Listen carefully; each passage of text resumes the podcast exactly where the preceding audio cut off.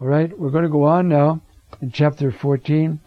We're going slowly because it's so rich and it's talking about reality. You know, we're not trying to study scripture, we're trying to understand reality. And this is helping us. You see? And the way to know reality? Keep my commandments. But I'm not a general by the left arm, Hank, Harch, no. I'll tell you what to do. And if you learn, and that's my spirit talking in you, if you learn to do that, you will walk on a straight path. And I will show myself to you. Guaranteed promise. And I can tell you, I know the day that the Lord made that promise to me. And I said, I will obey you no matter what. I want to have you show yourself to me. So I started, and that's what I say. My whole life changed, and he did show himself to me. And he still does.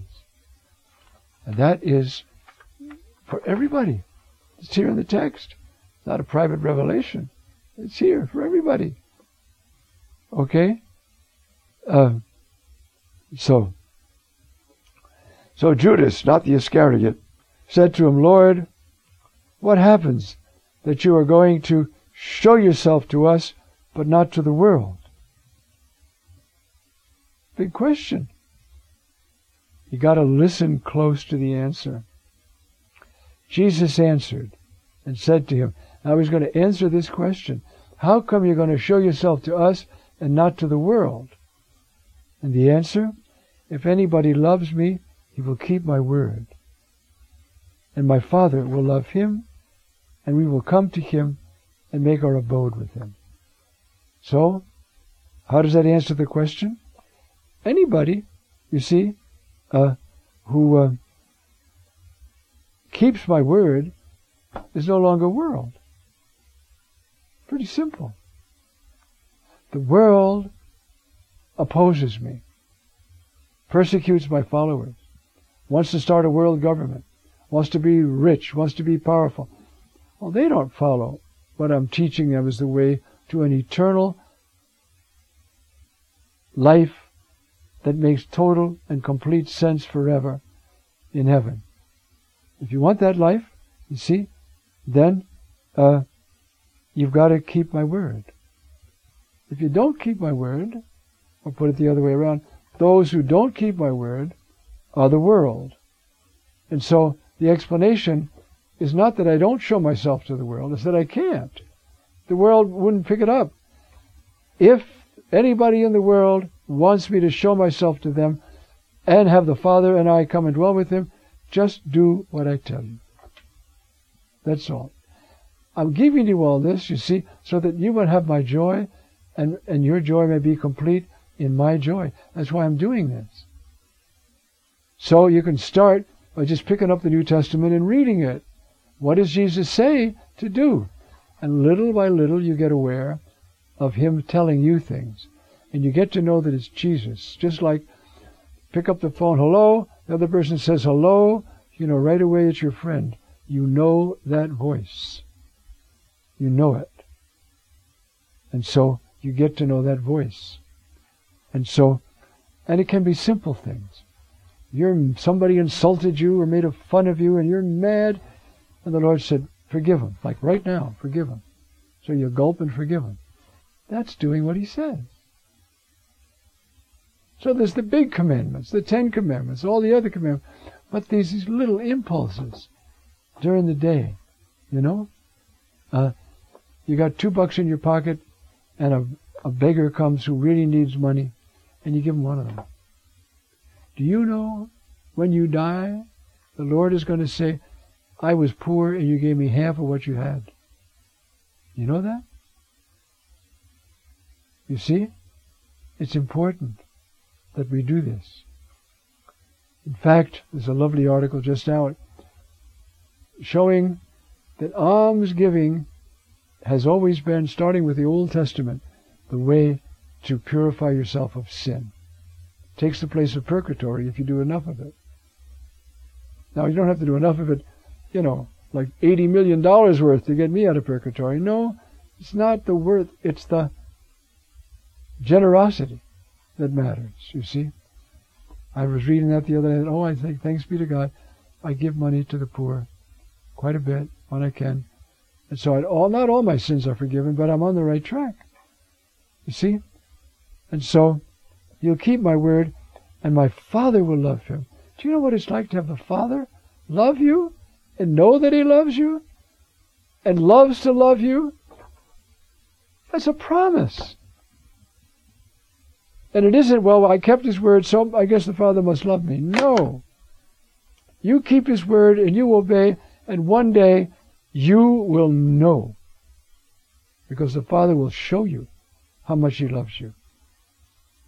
You see? And we will come and we'll have our abode with Him. Now, the one who doesn't love me doesn't keep my word.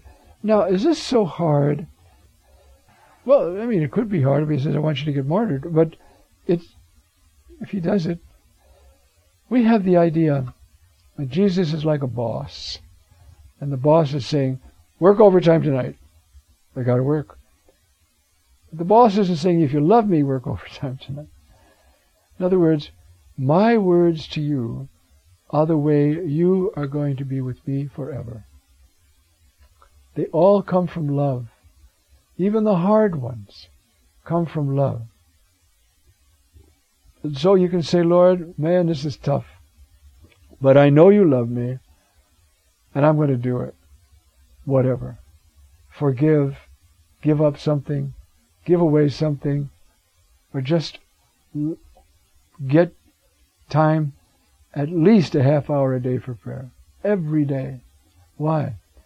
Because how are you going to hear what the Lord's telling you to do if you're not talking to Him? Pretty simple, right? Don't have to be a rocket scientist to figure that one out. Prayer, between a half hour and an hour, depending on your state in life, is minimal equipment for survival in our culture. Otherwise, you'll be blown away. And you won't know you won't hear the Lord say, turn that radio off, turn that TV off, put down that trash and read this. You know? You won't hear Him. Okay.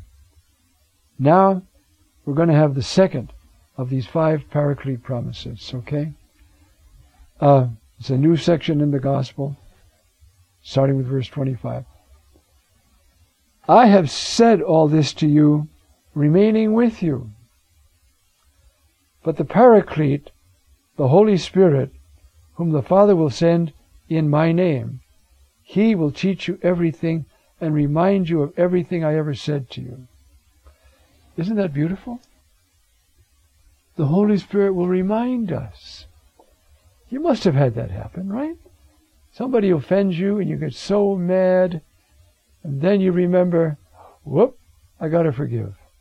Where do you think that came from? the Holy Spirit. It isn't that He types up the gospel and shows it to you here, this is what He says. You just know it. You just know it. And the more you pray, the more you know. And the more sensitive you are to what the Lord wants. Guaranteed. Is that a privilege? Oh my goodness, huh? So if somebody says, Do you talk to God? Yes, I talk to God. Does God talk to you? Of course he talks to me. He loves me infinitely. He wants to guide me to eternal life. And I'm so stupid and dumb and weak, if he didn't, I'd never get there. And so, of course he does, you see. The Holy Spirit will bring all these things, you see, uh, teach you all things, and remind you of everything I said. That's his role. You know, we have this beautiful text in the first letter of John, where you have the uh, uh, the roles of the the, the logos. It's a. Uh, I'm going to start with chapter five, verse five, but the the verse I want is six and uh, seven, or maybe just six. Who is the one who conquers the world? What does it mean to conquer the world? not to give in to all its aberrations, whether because of pleasure or fear or insult. I don't want to stand out. Everybody else is swiping from the company, you know. You see? You see, so it says, who is the one, you see, who conquers the world? The one who believes is Jesus is the Son of God. You believe that, and you are master of the world. The world cannot frighten you, cannot force you. You just hang on to that faith. And you can go right through anything.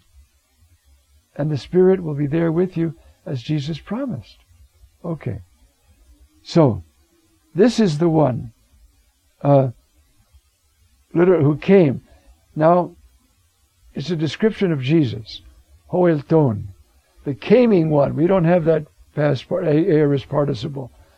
But if we did, it would be Jesus would be called the caming one through water and blood. Jesus Christ. Not in water alone, his baptism, but in water and blood, his passion. He came, he dedicated himself to his passion at the baptism, and he completed it at the cross. You see? Jesus Christ. And he's the coming one, because coming means to accomplish this. And it says then, you see, uh, and the Spirit is the one bearing witness. That's in the present tense. The coming one, we don't have that form, but this is what it means. He came, but the Spirit is the one bearing witness. The Spirit's action is to make all that real to us right now. To grasp it, to see it. So it's not just a theorem or a fact from the past, it's a living reality to us right now. And that's the work of the Holy Spirit to make all those things happen. That's what it means when it says here, and He will remind you of everything I ever said. It'll be real to you. Isn't that beautiful? And so you say, man, I want that. Okay? Uh, then just do what I tell you. I've spoken all these things with you, remaining the Parakletos, the Spirit, the Holy Spirit, whom the Father will send in my name. He will teach you everything and remind you of everything I ever said. You see? Isn't that beautiful? And then it goes on, I leave you peace. My peace I give you. Not like the world do I give it to you.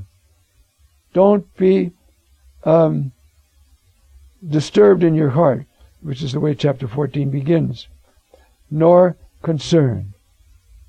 You heard me say to you that I go and come to you. If you loved me, you'd rejoice. I didn't just say, I'm going. I said, I'm going and coming back. When? Well, at the end of the world, for sure. Every time you receive the Eucharist, and every time you turn to me in prayer. You're sitting on the bus, and you start to turn to me in prayer, I come to you. I promise I do. And I will protect you, guide you, enlighten you, and rejoice you, because I love you. And I want you to be my disciple, and I want you to be able to help other people come to know me. You see? Uh, and so I go and I come. If you loved me, you would rejoice that I go to the Father, because the Father is greater than I. And now that I have said this to you before it happens, so that when it does happen, you may believe. What does that mean? Jesus, I haven't been aware of your presence for three days. I'm tired.